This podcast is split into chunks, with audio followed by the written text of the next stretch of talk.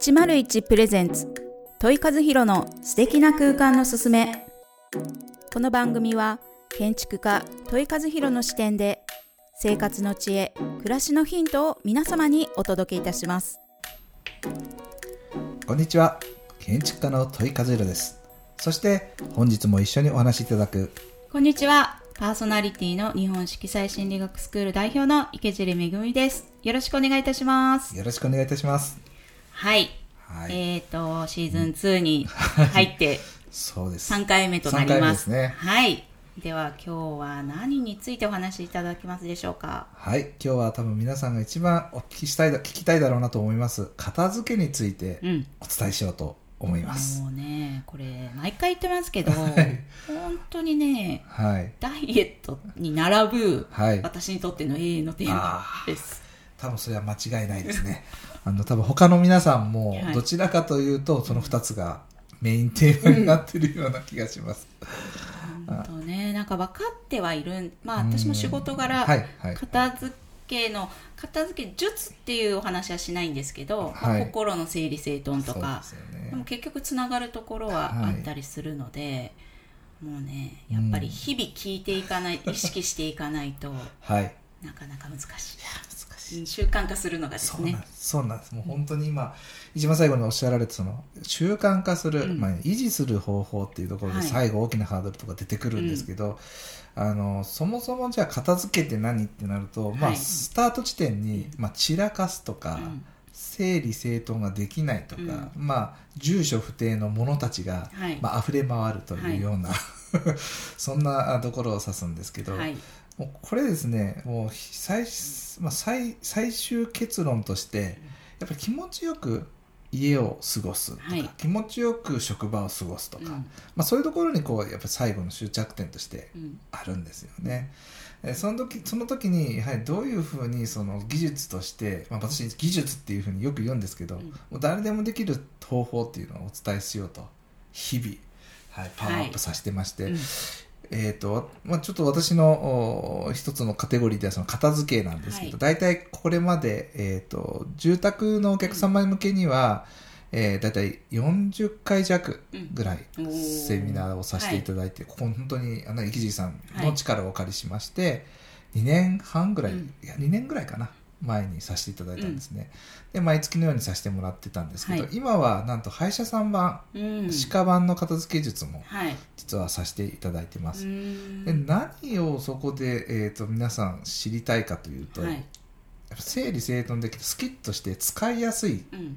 空間。はいだったりするんですね、で私もそのデザインとしてはすっきりしたあのまあさこれ昨日もお話あ昨日じゃないですね、えーこれ前回もお話ししましたように明かりだったりとかうん。暮らしだったりとか、うん。それを気持ちよくする生生活していただくために、まあ、この片付けというところをカテゴライズさせてもらって、はい。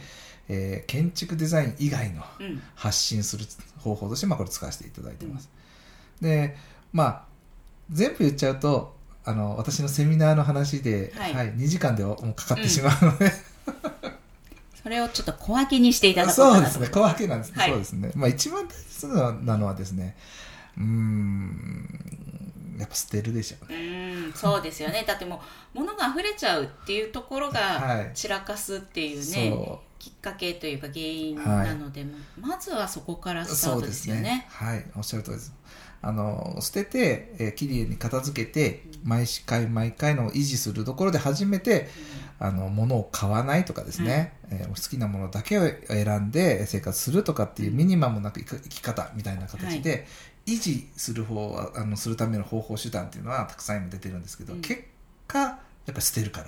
はいスタート皆さんしていただきたい。そうですね。これでも今今ふと思った本当ダイエットと一緒ですよね。はい。維持するって、はい。痩せないと維持 あそうですね。できないのでですね。まず脂肪を落とすっていうあところからそうそうそうそうそうなので物を捨てるっていうね。ちょっそうですそうですね。と今はい。ビビビッときま来した。ねそうですよね。大体まああのそこをしなしたいかこからこそもうやうん。痩せたいとかですね、はい。あると思うんですけど。まあ例えば、まああのまあ物の片付けだけの話を、まあ、ちらっとさせていただくとやはりその一番初めにその物を持った時にはい。捨てる？うん。捨てない？うん。取っとくとかですね、うん。この二択だからなかなかできないんうですよんね。確かに。うん、で一番強いのはこう物を捨てるのがもったいないっていう、気持ちが強い方っていうのは、はい。もう持った瞬間に、えー捨てる以外の割合でのですねもしかしたら使うかもしれないっていう、ある。はい。で捨てれないんですはい。っていうのがよく、うん。はい、多分あのこの内容聞かれてるあの皆様の中でもうんうんとうなずかれてる方、結構いると思うんですけどでもですね実際よくよく考えていただきたいのは皆さんの時間っていう生きていく時間ですね、は有限なので例えばそれをそのもの自身使わない使ってないのがもう3年3ヶ月とかもあるものであれば、はい。それを片付けるという時間もったいなくないですかと、確かに。使ってないのにはい。片付ける対象になってること自体がです。そうですよね。おっしゃられる通りなんです。うん。あのいこれいい悪いじゃないんですね、はい。あのその人にとっての価値観が、うん。あ価値があれば、はい。あぜひ持っておいていただきたいものなんですけど、あんまりそれに価値を見出せな見出してないのに例えばですねこんなことがあるんですけど高い洋服をはい。例えば買うじゃないですか、あまあ、好きだったらいいですよ。よく着るんだったら好きに OK ですし、まあ、あの観光総裁で着るとか、そういうのも全然 OK なんですけど、はい。そうじゃない普段着でものすごい高いものを持つとですね、クリーニングも大変ですし、虫が寄らないようにちゃんとこう、あのきあのかける時にですね、防虫剤とかはい。吊るさないと。か、うん。まあそういうのありますよねそれがもしそんなに価値がないのであれば、それ持っとくだけでそんなに時間使ってるんですよね。クリーニングに持ってったり。かけっぱじゃないですそうんもねやなんですよ、っぱりね。そうなんです。実はその片付けの本をたくさん読めば読むほど、はい。このことって出てくるんですよね。うん。あの自分たちの時間を食べてるんですようね、ん。確かはい、あの私のセミナーの一番、えー初めに出てくる質問があるんですけどもう言っちゃうと、あのセミナー聞かれた人はもうあれだねってなっちゃうんですけど、皆さん探し物にどれぐらい時間かけられたと思いますか、っていう質問をされさせてもらうんですね、にはい。まあ、答えを先にちょっとまあ時間もあれなので言っちゃうと、10年っていう単位で計算するとですね、なんと2ヶ月間も探し物をしてるんですよね。そうなんです。そう1日20分っていう計算なんですけど、はい。大体2000人弱ぐらいの人からのアンケートでうん。出てきたんですね、うん。まあ、例えば携帯どこだっけの10秒間とかお財布持っていくとこのあー。20秒とかある。プリントはとか仕事の時のあれの段取りのあれはとか車の鍵はとかその積み重ねが1日で大体お一人20分ぐらいの、うん。それを10年にすると2ヶ月。す結構ですね。ですよね。物との関わりで見つける見つけれない。で必要じゃないものをどうするかとかそういうふうのも全部足し算していくとそんなになっちゃう。ただでさえもう一日が早いとかねね。感じてる中に、その、はい。まあ無駄と言われる時間が必ずあるっていうことあるっていうことですね。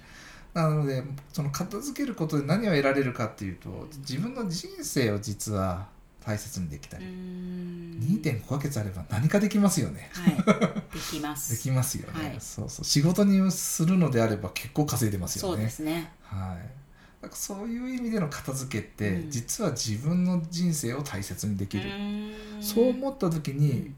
その目の前にあるあのこれどっかで買ったふく袋うん。紙袋とか、あ持っちゃいけないってわけじゃないんです、はい。これも全部答えから言うと枚数を決めてうん。3枚なら3枚って決めてうん。取っとけばいいんですけど、うん。それのためだけに場所を取られてそれの場所を取るためにまた作ってみたいな。ぜひなんかそういう意味うん。でちょっとこう片付けの意味、うん意義っていうのを考えてもらえるとそうですね、分かっちゃいるけどなかなかっていうのがね。だからやっぱりその分かってるってできないのは、はい。本当にもしかしたら仕方をやり方を知らないっていそうね。ねだけかもしれないはい。しそうおっしゃる通り。もう最初のところに戻るんですけど、うん人はこれを捨てる捨てないってなった時に2択しかなかったら、うん。もしもの方を取っちゃうんですよ。なので使うかもしれない。でもこれがですねもし4択になった場合、に4択のうちの3択は捨てていいよと。うんあ逆でした。ごめんなさい。3択は捨てなくていいよ。うん。で、え1個だけは捨てていいよって。そういうふうなこうなんていうんですかね。捨てる時のこう、えー枠組みみたいなものをちゃんと作ってあげれば捨てやすいんですね、うん。4つのグリッドを想像していただいて、まあ、縦軸にまあ、お気に入りとかあ嫌い好きっていうたあの縦軸ですね。横は使う使わないっていう横軸なんです、で、まあ、簡単にお話しするとえよく使うし大好きなものっていうのは、えーまあ、子供さんでいうおもちゃみたいな、うん。もうずーっとひっついてずっと遊んでるような人ですね、で大嫌いなんだけど、えーまあ、大嫌いっていうか好き嫌いっていう認識が全くないけどよく使ってるもの。はい。まあ、僕たちの中でツールズって言って、まあ、道具ですね。ボールペンだったりハサミだったり。うん。もしかしたらパソコンだったりとかもしれないですね、で逆に大好きなんだけどたまにしか使わない。うん。私たちはそこを宝物って言ってるんですね、うん。この3つに関しては捨てなくていいよと。うん。